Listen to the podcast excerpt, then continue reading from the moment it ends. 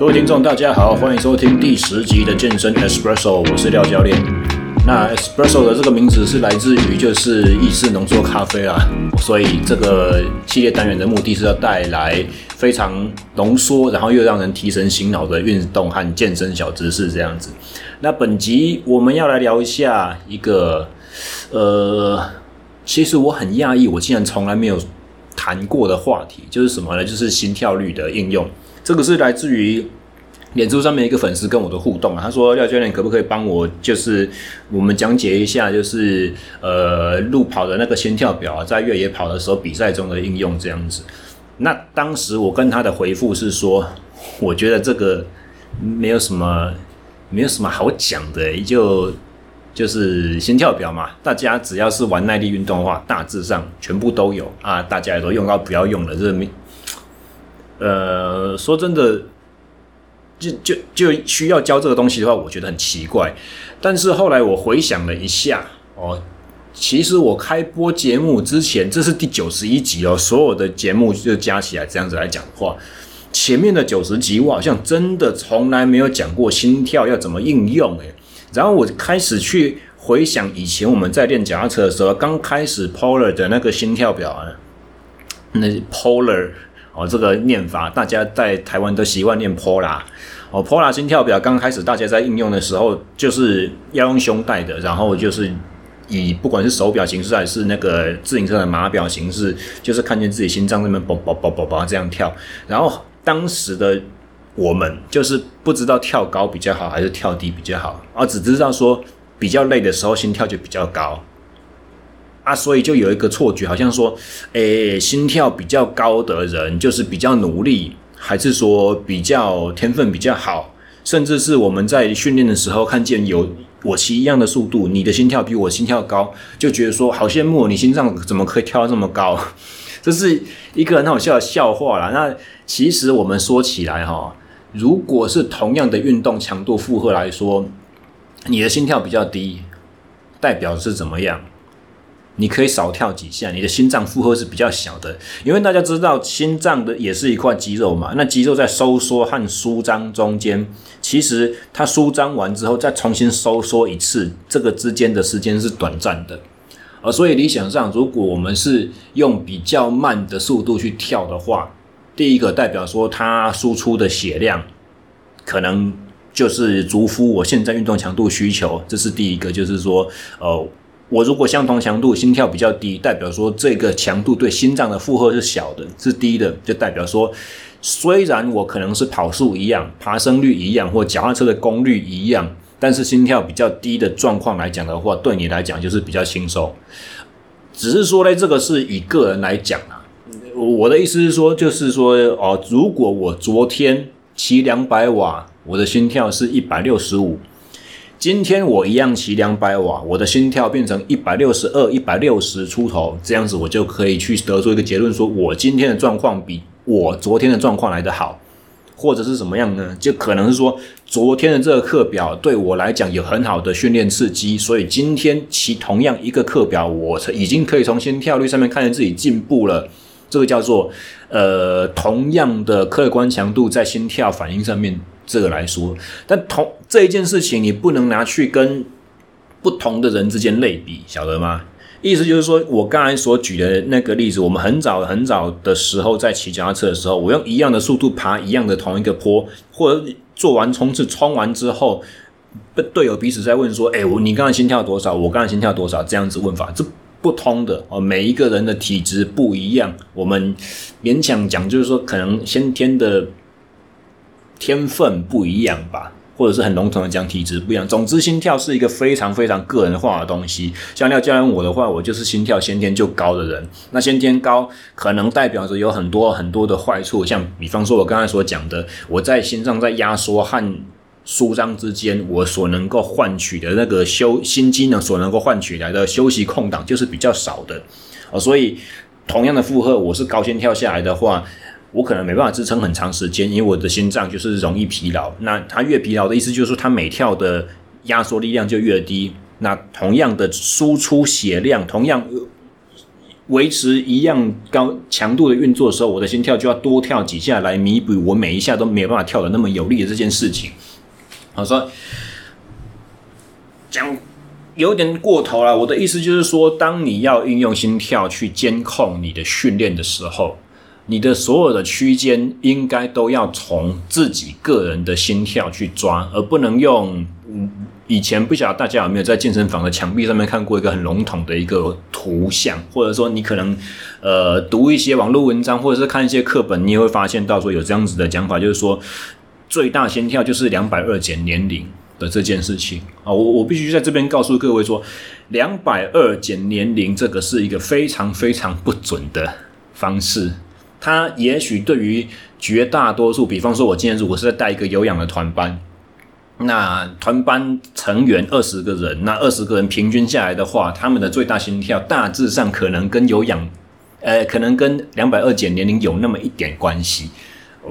呃，是这个团班全部都二十岁的，那他的他们可能平均来讲的话，最大心跳都是两百下，就刚好有两百二减二十。可是对于每一个每一个个人来讲，这是一件非常不准的事情，尤其是你早年有很规律运动习惯的人。你的最大心跳通常都会偏低。你如果早年是坐式生活的人，或者是跟像我了解我自己的个人的状况也是类似，就是说跟个人天分有一点点关系，你心跳先天就偏高。那这样子的话，你用两百二去减年龄，很可能就是不准。哦，就是说你如果两百二减掉自己的岁数，像我现在三十五岁，那减下来可能一百八十五。那但是其实我还蛮有自信，我在呃。训练得当，然后状况调整好的时候，我的最大心跳其实现阶段呢还是有机会冲到一百八十八、一百八十九、一百九十的程度哦，这种水准。所以，其实，在检测过程中，在体能检测的过程中，你要能够逼到极限，你要把自己个人的最大心跳去准确的抓出来，这件事情本身就有一点值得探讨了。那我会觉得说，特别是对于训练越频繁的人。哦，他可能催逼自己的极限的这种，呃，怎么讲？因为耐力运动其实长时间进行的话，它对我们身体会有一个潜移默化的效果，就是说我们知道自己的极限在，我们知道自己会爆掉的边缘在哪里，所以下意识我们会脑袋里面会给自己设定一个安全，好像好像那个。家用电表的那个跳电开关一样，有没有？就是说，你用电用量高到有可能电线会走走火，那个危险边缘，它就啪，它就跳掉。所以，其实有的时候我们训练久了，我们也会身身体感觉上啊，下意识的会给自己加上一点点自我保护的机制。也就是因为这样子，所以很长时候我们就是，不管是因为你累积的这种长时间的疲劳啦，或者是你对自己个人呃配速主观上面的感觉，哦，有的时候你就就逼到自己的最大心跳是一件不容易做到的事情。所以今天节目基本上是介绍几个方式啊，就是如何有效的去测到你自己的最大心跳。我对于有跑动，你的运动项目里面是以跑动的方式来做位移的，哦包含绝大多数的球类，哦，当然包含了嗯铁人三项啦，啊路跑啦这种形式的，最容易检测出最大心跳的这种测法呢，我会认为是一千公尺全力跑。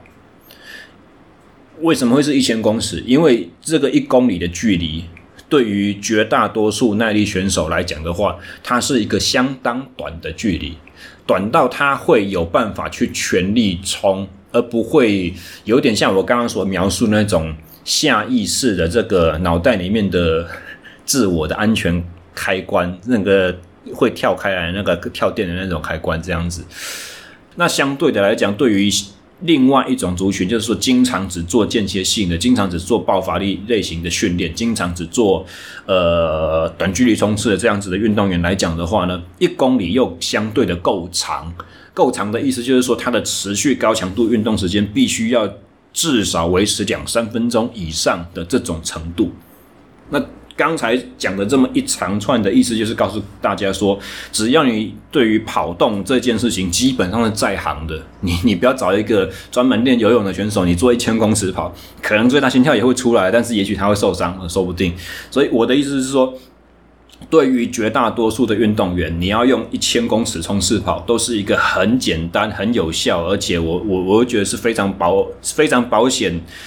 可以去测到你的最大心跳这件事情了。那对于体重或者是肌肉量比较大的人来讲的话呢，跑步当然就不理想了嘛。那我们可能就必须要改成什么方式？现在的健身房里面，常常你可以看见一些那种脚踩和手同时也要拉的那种呃风扇脚踏车，这个就很好。但是风扇脚踏车对绝大多数人来讲，它的阻力都太强。啊，所以如果阻力太强的话，就是变成说我没办法用两三分钟持续运动这种模式了嘛。所以，如果你使用这种器材，我就要换另外一个。我之前在好多次节目里面曾经都讲过，我很讨厌的一个运动模式叫什么？叫塔巴塔高强度间歇。反而，如果是你要做最大心跳测试的话，我会相对推荐用塔巴塔这种方式，全力冲二十秒，然后休息十秒钟，再叫你做全力的第二个二十秒，休息十秒钟，重复总重复次数，我认为差不多五次，你就可以看得到最大心跳了啦。那五次的话就是多少？差不多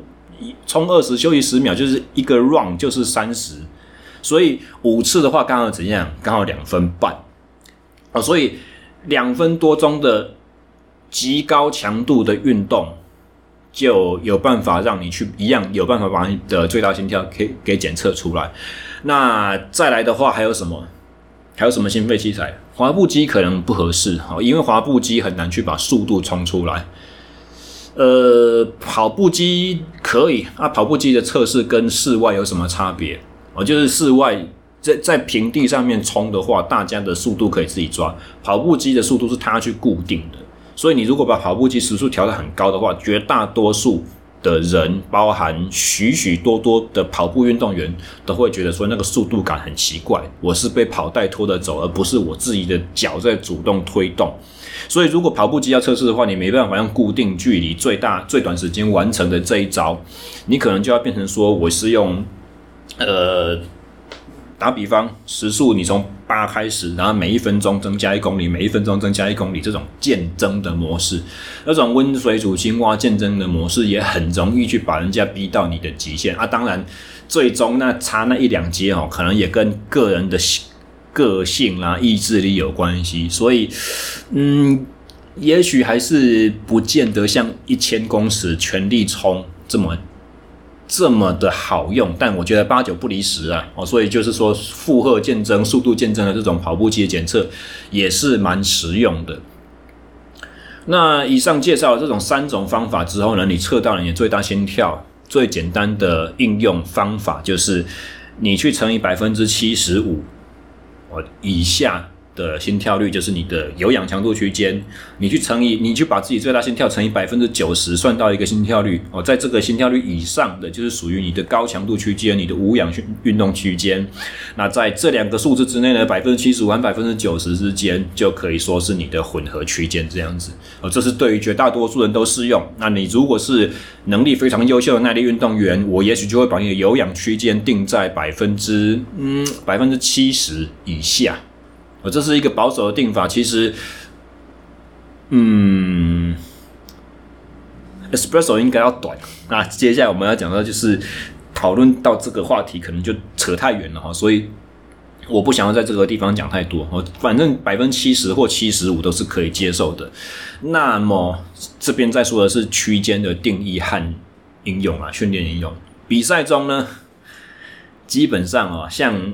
脸书粉丝那一位跟我问的，为什么？因为因为为什么我第一时间会有一点好像冷血的回绝？他说我不想要讨论心跳表在比赛中的应用，因为比赛基本上你是不太会看心跳在配速的。通常心跳都只是参考用，最精准的配速还是来自于你的大脑、你的本体感觉，你主观对于目前这个强度觉得自己能不能负荷。通常绝大多数时候，尤其是训练不那么扎实人，譬如说我，绝大多数时候，你只要一看你那个比赛心跳，全部强度都是无氧区间或接近无氧区间，都是。一发不可收拾的那种情况，也就是说，你不太可能用心跳在帮比赛配速。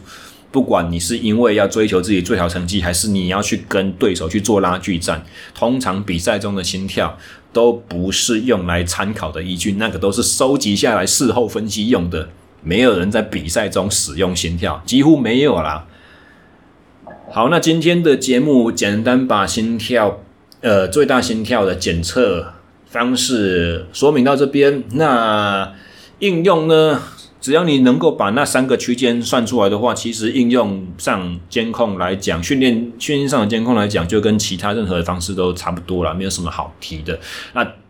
只是说最后面有一个小的、很很小的小细节要提醒各位，就是说，像我一开始所说的，因为心跳有可能是慢慢才上来的，它不会运动负荷一出现，它就砰就很精准就到位。哦，所以如果你要用心跳去监控你的运动强度的话，切记你的运动每一趟单趟时间最好都是在两分半以上、三分钟以上，那个才会准。所以如果你的冲刺间歇是什么三十秒啦、一分钟左右的啦，也也不要讲冲刺啦，就是说你的高高强度间歇你是冲一分钟休息两分钟这种形态的话，可能前三趟的心跳你都不能做准，你都不能看。不管你是跑操场了，你是在户外啊，在河边沿着那个自行车道的那个标示距离那个桩柱啊，在那边做 repeat，在那边做重重复间歇来来回回的，你只要每一趟不超过两分半以上的话，基本上我都觉得说那个用心跳去监控不太准啊，更不用说，比如说各有一些运动项目，可能说，比如说篮球，篮球的话做那个四点折返跑，那你要用心跳来。做负荷指标的话，你前三趟都说啊，你心强强度没有达标，这样讲不公平，因为你根本就还没有时间给他热机到达那个水准。好，所以这个是在训练监控上面应用心跳的时候，一个小的细节去需要注重。啊，其他的说实在，就像我刚开始讲的啦，没有没有什么，真的没有什么好。心跳这个数据这个东西呢，就是要多看多。